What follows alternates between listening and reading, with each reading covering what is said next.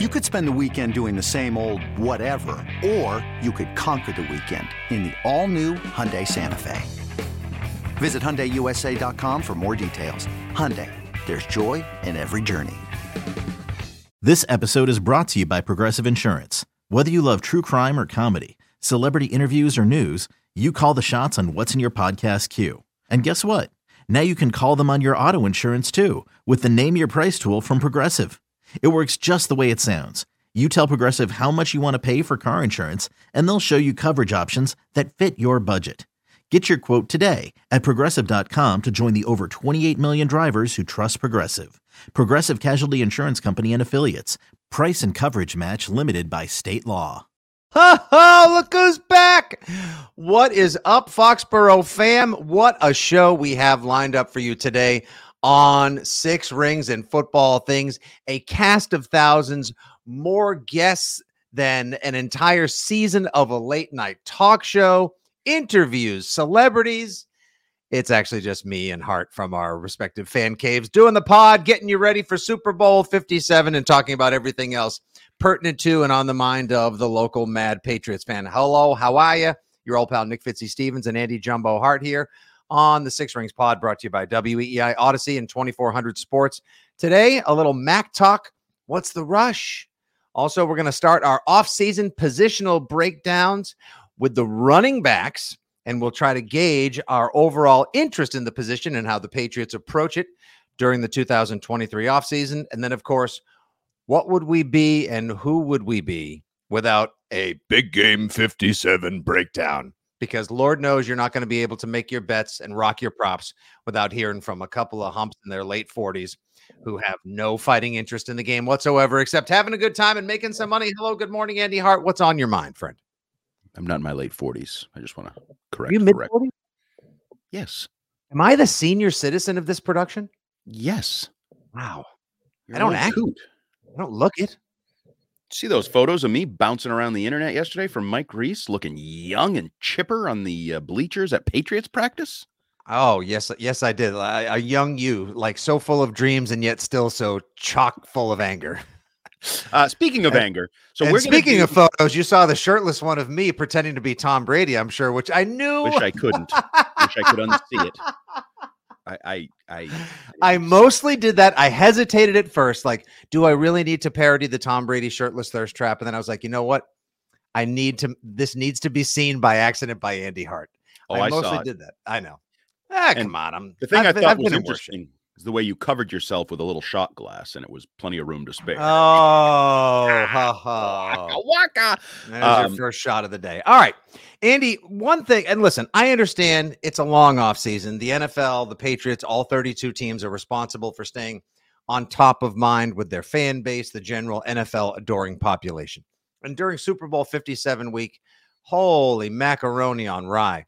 Everybody has to try to fill waves, get clicks, make the most out of the extended uh, Super Bowl Mardi Gras, if you will. And by the end of the week, everyone is just exhausted and out of talking points. And we just can't wait for the friggin' game to kick off.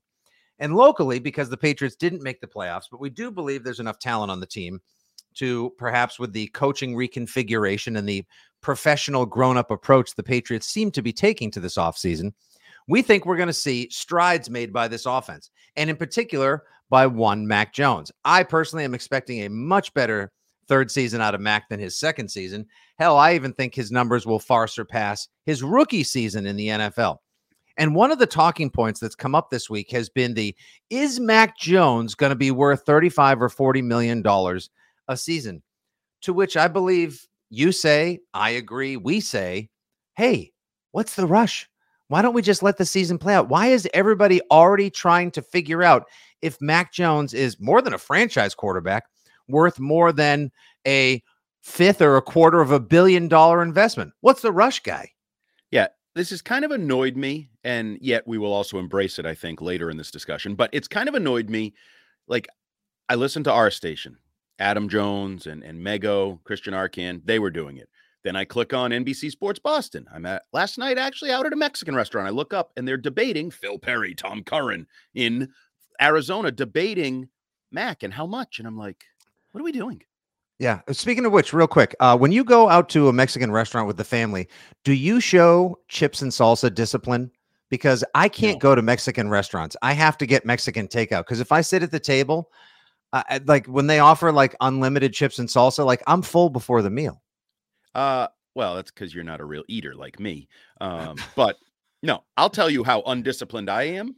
How undisciplined are you? I've done multiple baskets of the chips and salsa, which I Mhm, did last night. mhm. Ordered nachos, eat those, and then eat my meal. It's unnecessary. It's You're an animal. but I love it. No, but that's the way to go. And you know what you're doing? You are preparing for Super Bowl Sunday, the gluttonous day, like the day of professional eating and mass consumption. So good on good on you. All right. Anyway, I dig- I digress. Okay, so I digress they did it on our station. They did it on NBC Sports Boston. You saw it last night whilst enjoying a uh, a taqueria with the familia. See, It's a little annoying. Um, yeah, it's it's a lot annoying. And what I would comp it to is we do the same damn thing with the head coaching situation. Three or four years ago, Josh McDaniels is the coach in waiting. Why else do you think he turned down the Colts and came back? Oh, he's not the coach in waiting? Last year. Well, Matt Patricia, if they're asking him to coach offense, he's already done contracts. Matt Pat- the Krafts love Matt Patricia. Matt Patricia's the coach in waiting. Oh, Matt Patricia stinks and may no longer even work for the organization. Now Jerod Mayo is the coach in waiting. What are we doing? Why don't we just wait a little bit closer to actually needing a new coach? Because Bill Belichick seems like he's got plenty of vim and vigor. Vim, whatever, vigor, all that crap. Vim and vigor, but we would Okay, have also accepted vigor. piss and vigor. Piss yeah, and vigor. piss and vigor, whatever you want to call it. Bill Belichick seems like he's going strong, and yet we're focused on who's the next coach. And now we're doing it with Max contract. And, you know, I brought up contract early in the process only to say I thought it was part of the overall onion of his his 2022 season and the pressure and the expectation and the career and all of it, the frustration. But to actually say right now, coming off a terrible season for him, the team, the offense, everything, Mhm. just because you brought in Bill O'Brien to somehow say, like, oh, well, let's talk about Mac and $40 million and 200. and- Why? Why don't we just wait till after this year, which is the first landmark, right? It's the first landmark towards, well, you're going to pick up that fifth year option. That'll be a consideration next spring. That's, I don't know. For all I know, Mac's a backup quarterback by this time next year, right? Like he could literally be a backup to Bailey Zappe. Uh, um, that is a, an, It, it- do I it's it's it? in the realm of possibility. I don't think either of us believes that that will be the case, No. but that card is in the deck. That that option is available to us.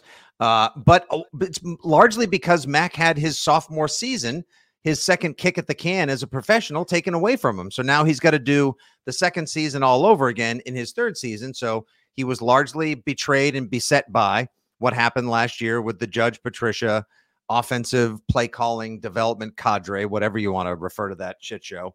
And now he's got a lot of making up to do in just a short amount of time. I think both of us believe, and I think a lot of Pats fans believe, that the combination of Bill O'Brien, the staff he's assembling, a much better offensive line with a dedicated coach who's done it before, and Max want and his that Mac and roll like petulance and desire to be great and not accept failure like he did last year is all going to work in favor. That will all be a tide that goes forward. Everyone's going to be rowing in the same direction for Mac this season. But as far as having to like quick decide, like, is he a $40 million quarterback? Just let the kid get his legs back under him again and start pl- and just show us why the Patriots invested the 15th overall pick in him two years ago. And there's there's two options. I mean, I guess if you just want to play radio and pretend it's a year from now or 2 years from now, you can do that. That's fine. But if you literally want to talk about it today and you want to Mhm. pretend today is the deadline, then isn't the answer for everyone no? How could anyone say yes today to a 40 million dollar a year contract? I would have. The funny thing is, Andy, I would have said yes after his rookie season. Absolutely. And then after what happened to him in his sophomore season, I would have said no. Right. So it's ye- it's a yes, no, no, yeah. no, Yeah, yes, no. yes, no. the Bill Belichick press conference answer. Yeah, exactly. To figure out what he just said. I just and and then so I said we were going to rip it. Okay, I I hate the timing. I don't see the need for this discussion. Uh, Uh-uh. be better, as the people I hate say in terms of filling out your content. Be better, and yet Mhm. we're using it right now. So hell. I can be worse. So I am going to now embrace the idea of talking about his actual contract. Well, first of all, The cost of doing business by the time you sign Mac is likely to be $40 million. It's just like I just did a quick 250 million times 16% is forty Mhm. million dollars. So forty million dollars is 16% of your cap is sort of the going rate potentially for a quarterback. We're going to see Joe Burrow. I've seen um, some mock contracts out there where he averages about 50 million a year on four hundred and ten million. And I know Joe Burrow, Mac, despite what people tried to convince me last year, are nowhere near the same thing. But Nope. the reality is, this is becoming the NFL is becoming the NBA in quarterback contracts in that it doesn't matter how close you are to the elite quarterback. If you're due for a contract and the Mhm. team wants to keep you, they have to sign you to a massive contract. It's just kind of the way business is now being done in the NFL. It's the Bradley Bealification of the quarterback position. Like, could the Washington Wizards have afforded to let him go because he was like the only serviceable star in the name there? No. Did Bradley Beal realize that because he had achieved all pro, he could get a supermax deal and go five for 250? Yep. That was the cost of business getting done on both sides. And you can't hold him accountable for anything other than, well, just his his play on the court. And the same holds true in the NFL now. Is it, you know, it, I call it the Flacco principle where somebody bets on themselves, they hold out, they win the bet. Next thing you know, they end up signing for a ton of money. That's what makes winning while you have the quarterback on the rookie window on the five year deal with a first round signal caller so important. And that's what's so friggin' frustrating about what happened last season as I try to get over it as well. I thought I had moved on from it, but then we get into a conversation like this, and now I get dragged back, in, back into the land of the Rich Keefes who are just like, yeah, I'm really looking forward to next season. I'm still not over last season. And it's something like that. Like you wasted the second season of a quarterback who could be the one who leads you back to a deep playoff run, who maybe will give you a kick at the Super Bowl can. So that puts a lot of pressure on this team to get their act in gear and their asses going in the right direction this year, Andy. Yeah, I think it has almost nothing to do with money. I think this is really a discussion of is Mac your quarterback or is Mac not your quarterback? If he's your quarterback, you're going to hand him a $200 million contract. If he's not your quarterback, then you need to go find a quarterback. You need to go draft another one, whatever, after this season. I, I think the the economics of it are borderline irrelevant. It's Mhm. it's it's all about and so you know the the Andy Greshes of the world who are still big Mac believers, they'll be handing him a contract theoretically, and the Chris Shimes of the world wouldn't come close to handing him a contract because they don't believe in him. So money is irrelevant at this point to me. It's all about, and we mentioned it last week. You just sort of touched on it a little bit. It isn't about getting back to 2021 for me. It's 21 plus what? It's how Mhm. much percentage better. And I know you got porked. Mac, you got porked in 2022 Screwed, blue, and tattooed. but this is a this is a meritocracy this is a bottom line business you need to get back on track and somehow make up for that lost time with bill o'brien you need to get back to level and then jump forward to Right, start the right. process like Eh, and and then you get Yes. into the only the only place i would say money comes into it is if you are a real believer mac jones believer whether you're bill Mhm. belichick or robert kraft whoever and you want to go to him early say he has a just a good not great year this year and want to go to him after this year and say, hey, we were baseball style. We want to buy years of arbitration. We want to do a deal Mhm. now, maybe before the cap, because the cap's going to go up minimum of $10 million each year. So the percentage of the cap you're giving the quarterback, his number's going up. If you go to him early, roll the dice and say, you know what, three years in, two of the three were good. We think you're a franchise quarterback. We'll give you this long-term deal now to, to maybe save money over the course of the deal. Yeah, you Pedroia that shit. You just go in there and you just say like, "Hey, you know, I you you, you could use that example. It didn't work out. It was terrible. No, it was a terrible it- contract the day they signed it. The little Yeah, guy I- who runs like this, getting hurt. okay, but they time. uh, but they still didn't let him get all the way to free agency where it would have they cost didn't. them even more. And yeah, they probably should have in hindsight. But also, you you realize like, yeah, you're not going to give Danny Woodhead a 10 year deal, and that's basically what they did with Pedroia. And they Right. on the back end they paid for it. But the idea, okay, Tatis out in San Diego, they gave him way too long a deal, and he's a little injury prone. It's like a 14 year deal, but it averaged out only at like 21, 22 million dollars a season, as opposed 22 million a season, as opposed to like we're going to be paying this guy 40 million dollars a season later on. Like you could probably approach Mac this season And maybe if he's comfortable and he and Belichick are seeing eye to eye and they and they let Mac in on what the plan is for whoever that next head coach is, and we'll discuss next on WEEI. No, Then won't. maybe Mac is willing to stick around. We're not here for that now. We just want to see mass improvement and we don't need to worry about the contract because agreed, Andy, the financials are irrelevant. I do want to say though, as I have been in moderation, wisely consuming at my discretion, little bits and pieces of Super Bowl 57 media, you know, a piece here from something on NFL Network, a little up and Adams, uh, a splash of Good Morning, It's Football, whatever else, right? I've just been kind of piecemealing my content consumption. Uh, and I have heard from the likes of LeGarrette Blount, Mike Lombardi, Rob Gronkowski, Greg Cosell of NFL Films. Uh, so you get a nice broad spectrum of, of former players, general managers, coaches, film analysts.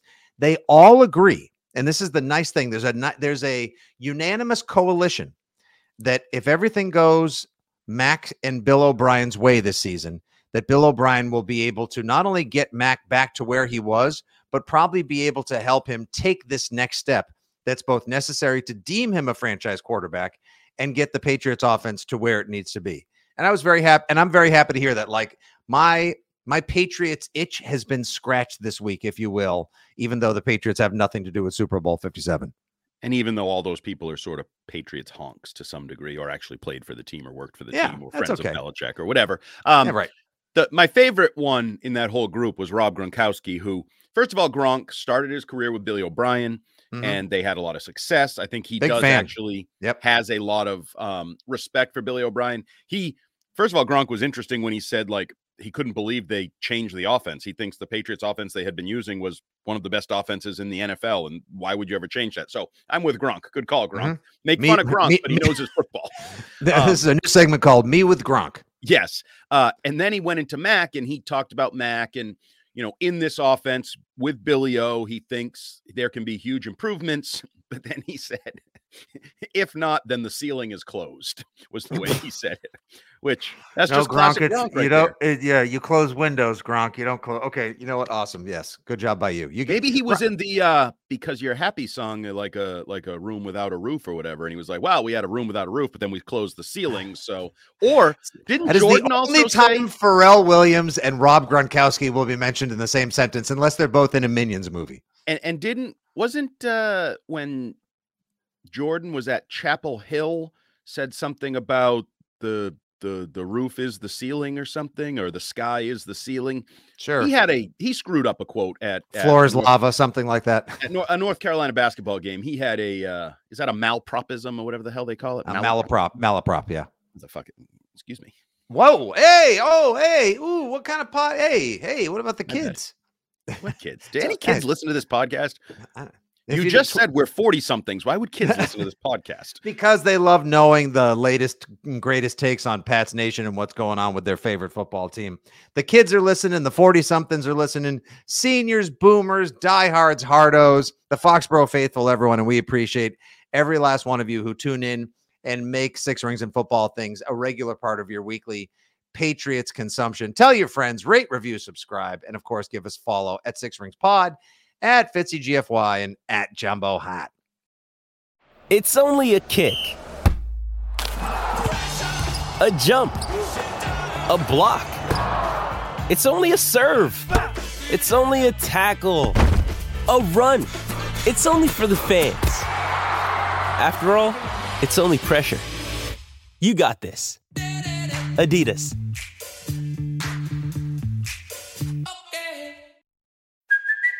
It's Kaley Cuoco for Priceline. Ready to go to your happy place for a happy price? Well, why didn't you say so? Just download the Priceline app right now and save up to 60% on hotels. So, whether it's Cousin Kevin's Kazoo concert in Kansas City, go Kevin, or Becky's Bachelorette Bash in Bermuda, you never have to miss a trip ever again. So, download the Priceline app today. Your savings are waiting. Go to your happy place for a happy price. Go to your happy price, Priceline. All right. We can only do so much about Mac Jones and the Super Bowl and all the other things that will be mostly irrelevant by the time this podcast is downloaded and consumed and the big game is played. It's time to look long and deep into the true 2023 offseason. And that's why now Six Rings and Football Things proudly presents, ready for this production? Our official positional offseason breakdown previews. Nice. When we begin, thank you very much. Put a lot of time and effort into that one.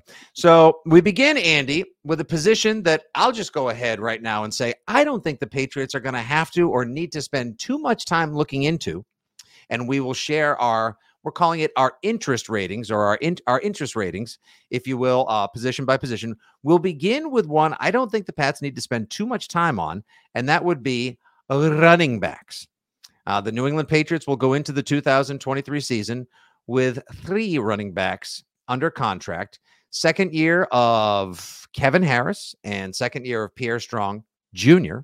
And of course, the third season of feature back and dare we say offensive fulcrum, Rhamondre Stevenson. Damian Harris is a free agent. We'll see if the New England Patriots choose to bring him back. Sadly, Ty Montgomery, uh, promising as he was last year in the preseason and in the first game of the year in Miami, uh, as a sort of offensive weapon, third down back alternative. Got injured multiple times and was out for the season. I don't know if the Patriots will bring him back on a flyer or if he has any Foxborough future. Uh, so, Andy, I've already uh, kind of staked my claim and showed my cards to the audience. I don't think this is a position the Patriots should spend too much time uh, looking into free agents and drafting prospects, though I do believe the need to establish a legitimate third down back is a priority for the offense uh, and whatever Billy O'Brien puts together going forward. What say you, football guy? Okay, so obviously Rhamondre Stevenson had a breakout year. You you look Mhm. at a guy that led your team in rushing, led your team in receptions, um, was a top 10, I don't know where exactly where he finished, but yards from scrimmage guy at the end of the year, Mhm. was a playmaker despite what may have befallen him a couple games late in the year. He is a star popular player for this offense, the centerpiece of the offense. Stud. stud. And everybody loves him work ethic all those things. Heading into year three so you don't even have to plan for oh what are you going to do after the year? How you know how long is he going to be around? You have him under contract for two more years. That's the reality of rhamondre stevenson. But what you brought up to me is the key part. What is his role? Do you believe Mhm. he can be a dual threat you know sort of thunder and lightning all in his own kind of running back in the backfield centerpiece. You know, I've compared Le'Veon Bell. We know what Christian McCaffrey, Saquon Barkley, some of these guys are. Is he that? If he is that, how do you utilize your young backs, Pierre Strong and Kevin Harris, with two very different skill sets? Kevin Harris is- I like that. No, a lot, a lot of people are comparing Rhamondre to Saquon. Hmm. That's a very. Well, man, I know you. Saquon is what I call him. Um, Well, you've said Le'Veon Bell before. We and then I like, transitioned to Saquon because it's more Hmm. sexy. I think people are already Mhm. forgetting who Le'Veon Bell was, so I have to update my comps to uh, people Oh man, that are. does does mentioning Le'Veon Bell make us sound old? I feel like it does because like some Damn. kids are like, "Hey, is that the guy that had the boxing match? That is that Le'Veon Bell?" Yeah, and he was a great running back before he sort of torpedoed his own career by holding out and, and going to the Jets and all that. Um, Bingo. But Kevin Harris, we saw a little cameo from. I think he had like 60 total snaps, few carries, massive quads, power back guy who Yep. was very good in the SEC a couple years ago before injuries became an issue.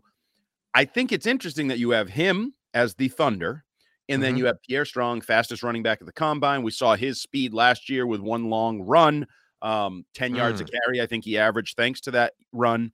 You have him in your maybe pass catcher because I'm not, I'm still not sold on his hands. You spent so much time last offseason before. I just want everyone to know before Andy Hart made a full pivot and wisely so toward holy smokes, this offense sucks.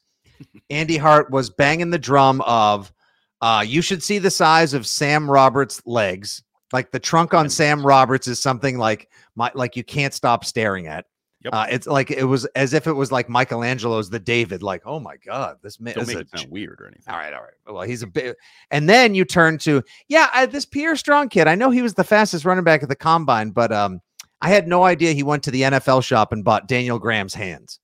A little bit, a little bit. Yeah. So, but I give him, when you come from a lower level of football, and I know those schools, those North Dakotas, South Dakotas, they're pumping out NFL. They're still not SEC. They're still not NFL programs.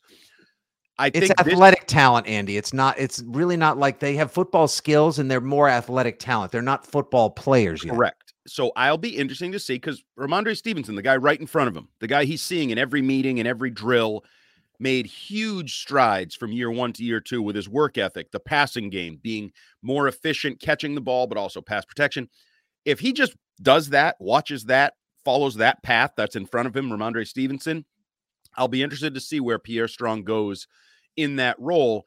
But to me, it's the personnel groupings. When is Stevenson in? When does he tap out? When do they bring in Harris? When do they bring in Strong? How do they rotate those three guys through? Assuming all three are healthy and earn earn the job. I'm not just giving reps to those two young guys because they're in their second year. They got to earn Mhm. it.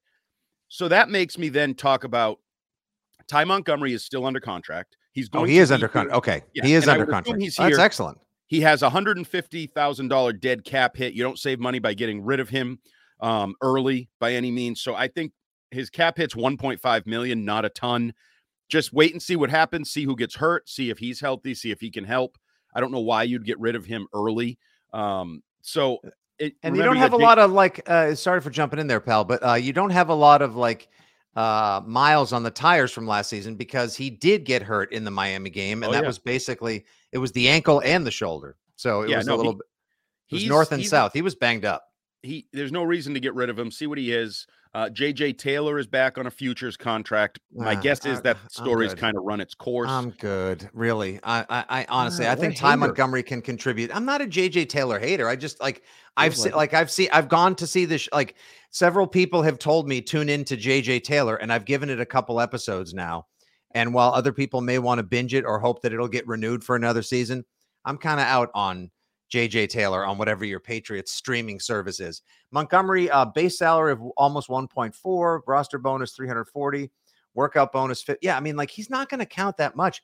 This is a guy who could legitimately come in and uh, uh, uh, a play caller like Bill O'Brien could look at him and go like, "I'll find a use for you, guy. Like you've like you've scored a lot of touchdowns at the NFL level. Like you under you you stood out last season. You were like one of the bright spots in the early dumpster fire of the Patriots offense. Like, come on in, let's give you a kick." Plus, if you lose Jakobi Meyers to free agency, I think I think you would then put Montgomery sort of in that versatile mix of is he also a slot receiver? Can you use him out there? Does he have dual? Does he fill a last roster spot at both positions, for example? And kind of, you know, we had little little Jordan Humphrey last year. Is he a receiver? is he a Ah, tight the end? little Jordan days. Don't we pine for? Don't we pine for those? Not really. Nope. Nope, didn't really. Uh, so fun in name Montgomery. But the one thing we haven't talked about, are we just presuming, assuming that Damian Harris is long gone, hard to find, going to get money somewhere? He didn't have a great year, was banged up. Um, Yep. Not the way he probably wanted to go into free agency by any means.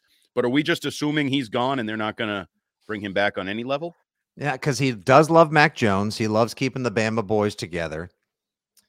Does he take a one year deal for like one and a half million to try to go get that contract elsewhere? Or does somebody like Josh, yeah, see, I don't think that's going to happen either. Does somebody like Josh McDaniels swoop in and say, I don't think I can afford Josh Jacobs. However, I can use you uh, with a, a another scap. Like they got a lot out of Kenyon Drake last year in Vegas. Uh, I wonder if maybe they don't overpay Josh Jacobs and maybe he brings in a Damian Harris and does a little running back by committee routine, little uh three for nine, three for 10 type of deal. Uh, it's a tax free state. Damian Harris gets to work with someone else that he's familiar with. I could see that making a lot of sense.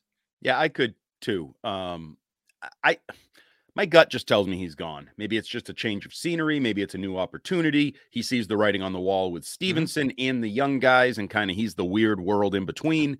They Um, drafted someone with his freaking last name and his body makeup. I mean, it's sort of like, you know, Xander should have known when they it- he was told to recruit Trevor Story, and they bring in someone who plays shortstop, and oh yeah, he's the second baseman this year. Uh, wait, uh, uh, the Harris jersey. Who's this guy? He looks a lot like me, and he has the same last name, and he's the same size. He runs the same way. It's uh, that's exactly what's going to happen. As much as I enjoy Damian Harris's running style because I think he's an excellent power back. Uh, it's been fun, excellent. solid, Can, Okay. I, can we do solid? Okay. Absolutely Uh, solid. Excellent. I would have pushed back on. Okay. All right. So Uh, we'll I would we'll also throw solid. a name.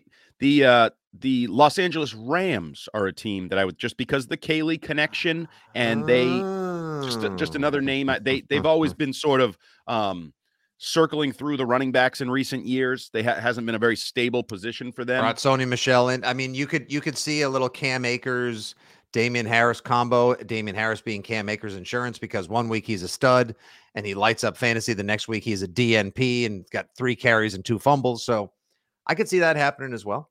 So what is you, you started with it? We never gave it. What is your interest rating? Not interest rate, because I know people don't want to talk interest rates these days and various no. things.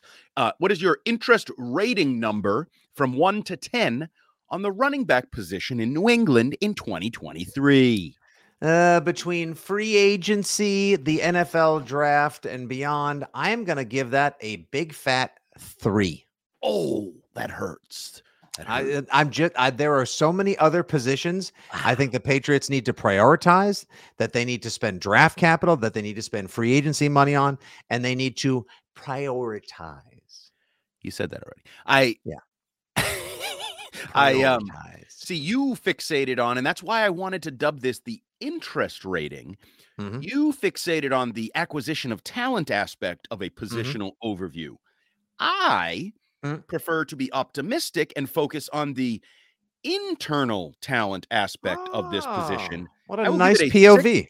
6.75 because I believe that you are going to see Rhamondre Stevenson continue to evolve and close the gap on whatever seemingly incredible comparison. If you want to say Saquon Barkley, if you want whoever you want to say, I think he's going to continue to close that gap. And I am very intrigued by the young running backs. I think this group that is the top Mhm. three, the three we talked Mhm. about that are returning, I think they are going to be um, a fun and Dynamic. Yeah, I, I think they're going to make a lot of plays, and I think Billy O'Brien is going to utilize them at a high level. I know everybody's like, "Oh, Bill O'Brien's back. That must mean we're going to focus on the tight end position." ends. Nope.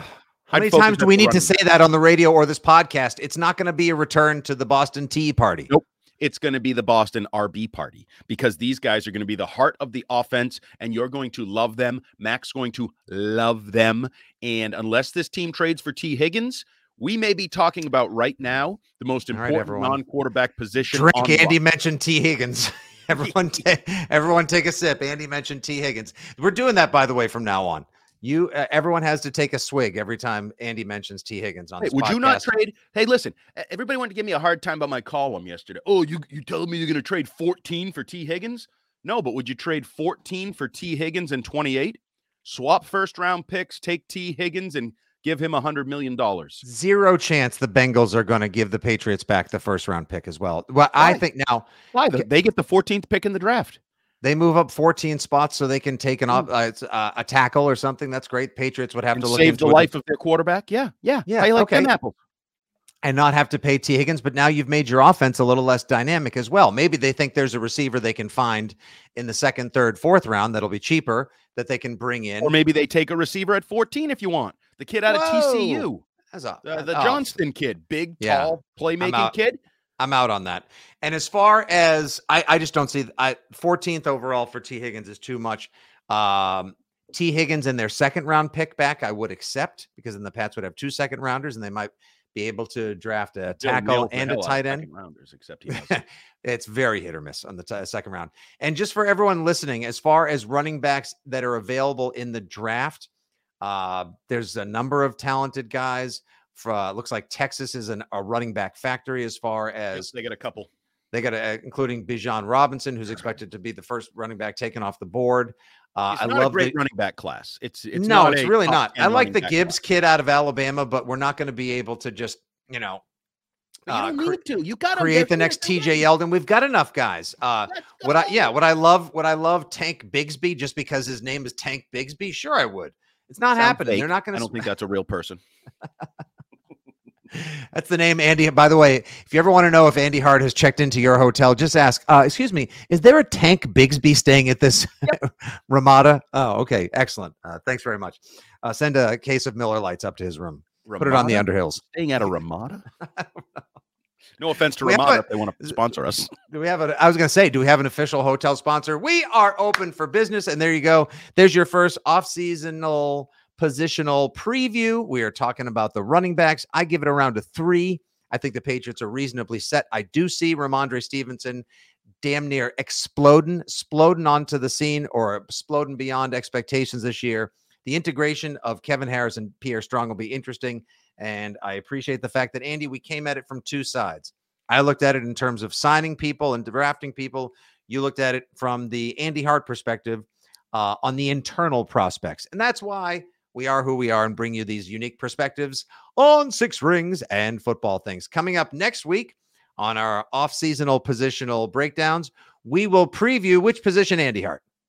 Wide receiver. Yeah, that's what I'm talking T. about. Higgins talk.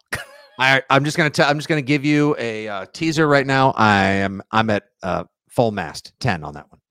Oh, Is that too much? All right, moving on.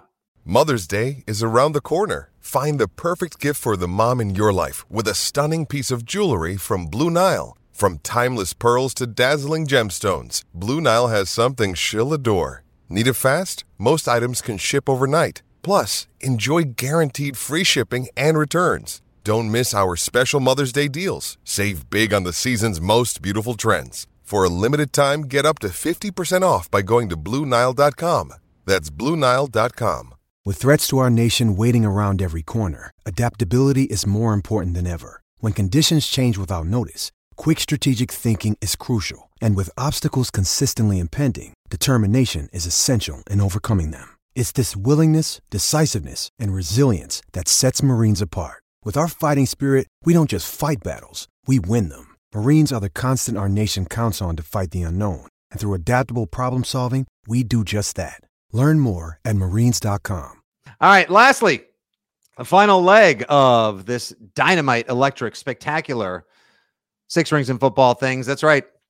Bum, bum, bum, bum. It's time for the big game 57, as we are contractually prohibited from talking about it as a bowl that is full of super things. I think we can say Super Bowl here. We just can't do We're We not, can- we we can't, can't sell it. Yeah, we, yeah, we can't sell it. We can't, you know, not in advertisements, if you will. It's Super Bowl 57 from uh, Glendale, Arizona State Farm Stadium. The Kansas. City Chiefs and the Philadelphia Eagles are set to kick off Sunday at 6:30. The Eagles, Andy, are a point and a half favorite. Uh, the over/under is 50.5. There are 2,000 prop bets on the board, and I think most wagering, uh, most rooting, and even the casuals, all of fankind agree. This right here has the potential to be one hell of a football game, and I kind of can't wait. I have zero rooting interest. I love that Christian McCaffrey said on NFL Network yesterday, I hope both teams lose. I love sour grapes. Oh, but I love the salty tears. It's just wonderful. Um, someone's got to win. There will be a new champion. And I know which way I'm leaning, but I want to hear uh, how you see this game shaking out first. Well, I'm always um Super Bowls are weird. I'm always dubious. I do think it has the potential to be a very good game.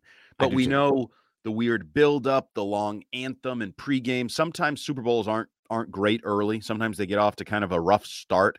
And Yeah. I wonder, especially from an Eagles perspective, they're the newbies here, new coach, new quarterback kind of setup. Franchise wise, they were in the game five years ago, but like Right, we said, this is a, that's what makes this so impressive for the Eagles. the it's people. Oh, it's a- an entirely different organization. And I heard Chris Mad Dog Russo the other day on First Take from Arizona almost have a conniption fit, a damn near a- damn near aneurysm over the ideas like they don't understand. It's a completely different animal. The Super Bowl is so different. And didn't Brady and Belichick harp on that for years? Like, guys, you have to have different legs and a different mind about this game. Right. And and we've seen Super Bowls. Um, I believe the Carolina Super Bowl was a first quarter, third quarter sucked, second quarter, fourth quarter, awesome kind of game, shootout, explosion. And you know, I can't the- believe you brought that up. That's the Super Bowl I think this one's most going to resemble. well, and I'm fine with that because that was a a very good game between Jake Delhomme and and Tom Brady and everything. Awesome game. fun. Awesome Um, Super Bowl. So I, I do think watch out for the slow start, and the Chiefs are notoriously slow starters for the bulk of the Mahomes era. Like they're always chasing points and then winning in the end. So start maybe slow. Um, I think Mahomes is going to put on a show. I re- I think this is going to be Mahomes coming out party as a Super Bowl guy. Um, the coronation, as you were alluding to, like he's King Patrick. And I keep saying this, and it's overly simplistic and it's stupid. And I understand that when I say it. But the best coach is in Kansas City. The best player slash quarterback is in Kansas City. I think it's dumb to bet against the best coach in the biggest game and the best player in the biggest game. And I think the Chiefs are a good all around team. I'm intrigued mostly by the pass rush of both teams because I think ah, both teams, the, the Eagles led the that. NFL in pass rush. The Chiefs have, I think, the best, maybe the best athlete in the game in in Chris Jones. Just an absolute man. Matt, so, like, dare I say, Andy, that the Chiefs defense, I heard somebody refer to them as criminally underrated this postseason. Uh, they have, in fact, been pretty solid at all three levels, but their defensive line, led by Chris Jones, who likely will not win Defensive Player of the Year, but was nominated at the NFL Awards, is a like no. You got to put some respect on that name. He is Absolutely. awesome, he legitimately is awesome. awesome. He's paid awesome. Like he's a high paid player who does his job um, at a high level. And if he gets into the the mix, that's a bad day for Jalen Hurts. But if the Eagles consistently get pressure, and we've seen the way to beat Mahomes in a Super Bowl was pressure. Their offensive line fell apart. He made great throws. It didn't lead to any plays. Um, I think the Chiefs are going to win this game. I think the Chiefs, I'm going to say it's probably going to be an over type game. I do think some points are going to be scored, but I think the Chiefs probably um, win this game by seven to 14 points, somewhere in there. I think they are the better team. Now, Jalen Hurts can take a big step here. He took a huge step this season, regular season wise, mm-hmm. with his record, MVP candidate, all of that. If he really wants to take that next step to superstardom, this is the Sunday for him to do it and stamp his name in the elite QB conversation. But my money, my expectation, and my rooting interest, I know Patriots fans hate that. I'm rooting for mm-hmm. Andy Reid. I'm I don't know how you can watch Andy Reid this week talk about cheeseburgers and wrappers and and coffee and you know, I get a lot of energy for a chubby little guy. Like, I don't know how you can watch him and not like Andy Reid. I like Andy yeah. Reid a lot. And, and don't judge him because there's been some issues with the family and whatever else no. off season. He seems like a rock solid guy. I'm not a coffee drinker. I just get up and go. I mean, who among us wouldn't love to just be able to not have to rely on whatever it is that's powering us through this uh, early morning podcast? The fa- the fact that he is like chubby and lovable and comes into the locker room and does his dances and has like a sneaky amount of wit and personality. And also, just as a fan of the game, I know sometimes we get so wrapped up in everything and how it relates to the Patriots, and you can't be interested in or root for someone else because you're a diehard and you're Foxborough first. Yes, that's what I care about the most. Like, I legitimately, outside of my home and my family, I think I might love the New England Patriots more than anything else that doesn't share my bloodline and lineage. That said, I also have been watching this game and this sport my entire life. And every now and again, it's fun to just appreciate accomplishment, greatness, and entertainment. Your first and foremost principle, Andy Hart, when it comes to sports. Be entertaining.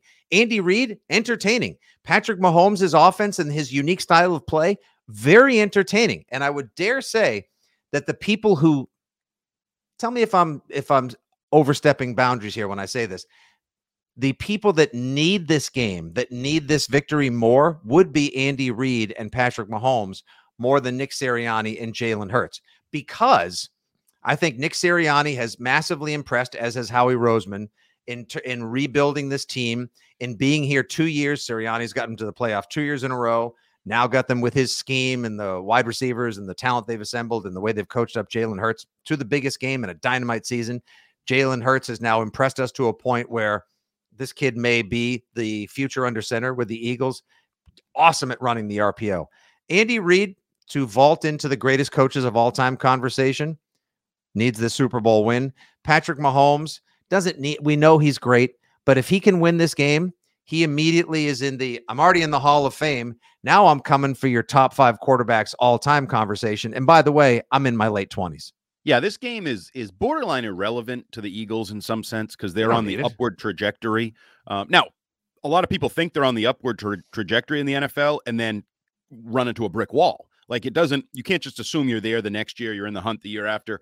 But for for Reid and and Mahomes, the 2nd mm-hmm. ring is everything. The 2nd mm-hmm. ring takes you to a new level, and it eliminates the yeah but bowl. Yeah, you guys went to five straight AFC title games. You went to three Super Bowls in four years. Yeah, but you only won one of them. How good, really? Blah, blah, blah, blah. It eliminates all of that. And, you know, I believe it firmly stamps Andy Reid as the second best coach of this generation, doing it with multiple teams, multiple rings. Like so many, his resume gets buffed up more than even Mahomes, I think. I think this is the biggest game for Andy Reid to, it'll be Belichick, Reid, then the Peyton, Carroll, Tomlin, whoever else of this generation of coaches. Mm-hmm. So, and and we just talked about it. that's part of why I'm rooting for Reid because he dealt with a lot of mocking for a long time for time management and you know them he and McNabb throwing up on themselves in that Yeah. Super Bowl and, and like those quite, one metaphorically and one literally. Like Donovan Yeah. McNabb throwing up is actually a blithe more on the record of Andy Reid than it is Donovan McNabb, which is stupefying to me because look at how many times Andy Reid has led two different franchises to the promised land and arguably is the greatest offensive play caller of this century. obviously and- yeah And, And yet he doesn't get the He respect he too. deserves. he has fun Yeah. he like he enjoys football he has fun with football and I know some of you frauds uh I waited to the Oh, last segment here, I here, oh, you waited to damn near the end of the podcast. Here we Yep. go. I know you frauds have uh bristled at and or or pushed. Well, you did. Um, you know, the the ring around the rosy and some of the things that the Chiefs have done. You know, it was okay when Belichick was doing drop kicks and things of that nature. He wasn't making a mockery of the game, but Andy Reid and company were making a mockery Oh, I, of the game. the ring around the rosy play. I thought that was effing genius. No, I Yeah, defended. Belichick not on the. your, not all your peeps did.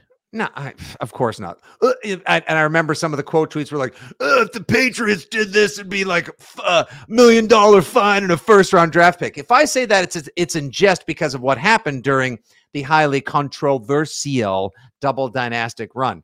I think it's I think it's a borderline ingenious. Is it a little? It's also the Raiders. You can mock. They had no defense last year. It was fun to watch. Again, I just want to be entertained. Are you not entertained? And I am when I watch the Chiefs, so long as they're not playing the Patriots. And yes, Andy, I was rooting for the Bengals to win because I love watching Joe Burrow play. The Chiefs beat the Bengals. The Bengals met them at midfield and said, "Go win it all. You deserve it." So that's where I will throw my hat as well. Uh, give me the Kansas City Chiefs 34, the Philadelphia Eagles 30. A little closer than I'd expect. I, w- I am in that range. I think I would probably. I was pretty close last year. I said 20, I said 26 23 Rams, and it turned out 23 20. So my prediction last year was pretty good too. Yeah, I'm going to say 30 to 30 to 24. All right, you got me over. All right, good. Okay. Um, I'm but- going money, money line and over is my big bet. but it's eh, there's a lot of fun matchup stars. Like I did this with Keefe the other night as part of the uh Propapalooza, whatever we're calling it on the Rich Keefe show, where we're Mm-hmm. Big doing bets. Oh, yeah. 20, 20. props over the course of this entire week. And I wonder, I think both coaches probably have something up their sleeve. Like I don't rule out an a nod to the Philly special um or something from that era. And Uh, certainly and Kansas City's going to run it, and it's going to be Travis Kelce throwing a touchdown. If there's a prop where I can bet Travis Kelce throwing a touchdown, or Noah Gray, or who's the other tight end? Um, one of their tight ends might throw a touchdown. Uh, I wouldn't see rule it. that out. You know, I said the ultimate uh, fun that I would like to see, and I don't even know how you scheme it up or make it happen, is uh, both Kelce brothers score touchdowns in this game. So Not happening. Not Jason happening. gets one for the Eagles. Um, Mama Kelce would be all shaking her cookies or Tupperware full of cookies would go everywhere. She'd be so You know, you can bet that. You can bet that there is a, it's like 50 to 1. I'm surprised the odds are even that low. 50 to 1. only 50 to 1. What's the Yeah. I mean, I mean, I'm predicting the, the most miraculous thing in the history of football. a center to go split wide. And Right. the First second he doesn't snap the brothers play. friggin' ball, you know what he's doing. It's the first time ever brothers have met in the Super Bowl. You don't wait, And- Andy. Is this also the first matchup between two African American quarterbacks?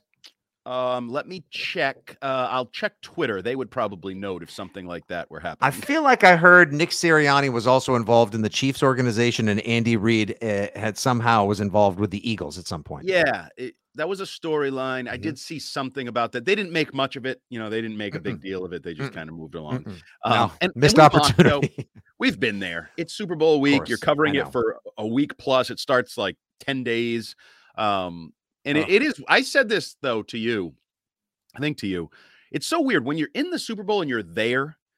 and you're like media night, eight o'clock, got to be there. It's the biggest thing in the world. And then when you're not in the Super Bowl, you're like, What I a kind of don't really care. Oh, what a dog and pony show. I don't. It's amazing. It's just so stupid. It feels it's gotten so big now at this point. You want all of that entertainment. You want all the pageantry and the nonsense when your team is there, even though by Friday you're like, oh, I don't know how I'm going to sleep. And Saturday just feels like it's a 250 hour day. And then Sunday, you just don't even know what to do with yourself. The rest of us that don't have a team, don't have a dog in the hunt or, and a, a cock in the fight, if you will. Like at this point, we're all just you don't like, have a what? whatever. Yeah, like you know, and like like a cockfight, like two roosters going after it. You don't know. You don't want to go into a fight cockless. no, it's one thing you don't want to do. Take it from your old pals Fitzy and Hart. You don't want to go into. All right, that's enough Okay. of that. Uh, point being, it lasts forever. Uh, unless of course your teams aren't in it, in which case you're just like, yeah, I'll tune back in Sunday. And don't turn the pregame on too early because the profiles and the features that they have to fill time with on ESPN, the NFL network on Fox from like one o'clock to five o'clock are just insufferable. And they're just on five o'clock on. That's when you turn the TV on and you get rocking because you plug into the electricity. And then it's the farewell to football. I think it's going to be an awesome game. If anyone's interested in all the prop bets we have going, we're not going to cover them now. Two things. One, on our Super Bowl edition of Fitzy and Hart WEEI Football Sunday from 10A to 2P. This coming Sunday on. WEEI, we'll have one final prop of Palooza, last minute prop bets with you, me, and Chris Scheim in the one o'clock hour. You can also follow at Rich Keefe Show, where Friday night, all 20 of our top props, the top props from our week of broadcasting will be posted. Spoiler alert, the one I'm in on the most, two, I would say. Travis Kelce, anytime touchdown, and DeVonta Smith, wide receiver for the Eagles, over 64 and a half yards. I think he's already straight out the tunnel. He's got 50 yards, and we're halfway through the first quarter. I like them. You don't. You don't have uh Rihanna with umbrella, Ella, Ella. Nope. Oh, I don't either. No, I went with uh, Don't Stop the Music. I'm looking forward to that halftime. I like Rihanna. I think she'll put on a good show. Big fan. I, I'm also Riri, big I'm a fan.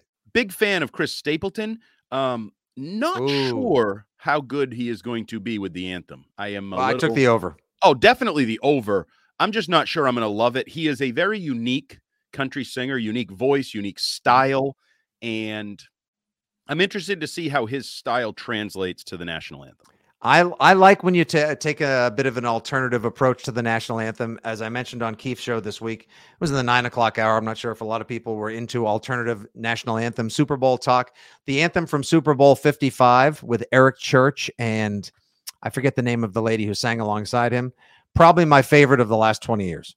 Awesome. Every, I go back and YouTube it if you get a chance. Type in Super Bowl 55 national anthem. Thank me later. All right. That'll do it, Andrew. We had another rock solid Six Rings and Football Things podcast. Ladies and gentlemen, friends, if you would like more of this, of course, you can rate, review, subscribe, and share. And don't forget to tune in. Get your big game Sunday, Super Bowl 57 Sunday, started the right way with Fitzy and Hart on WEEI, 10A to 2P. We'll have Mike Dussault from Patriots.com join us, Tom E. Curran from NBC Sports Boston, and of course, top props and your final football bets of the season with Chris Scheim, and just the general blather, calls, nonsense, hot takes, and barguments that we always bring to the table. Good job by you, Drew. Thank you, Justin Turpin, for producing this mess. If anything went wrong, you can blame him. He's at Jumbo Hart. I'm at Fitzy GFY, and this has been at Six Rings Pod, brought to you by WEEI, Audacy, and 2400 Sports. Until the next time, and always forevermore, good day, God bless, enjoy the Super Bowl, and go Pats.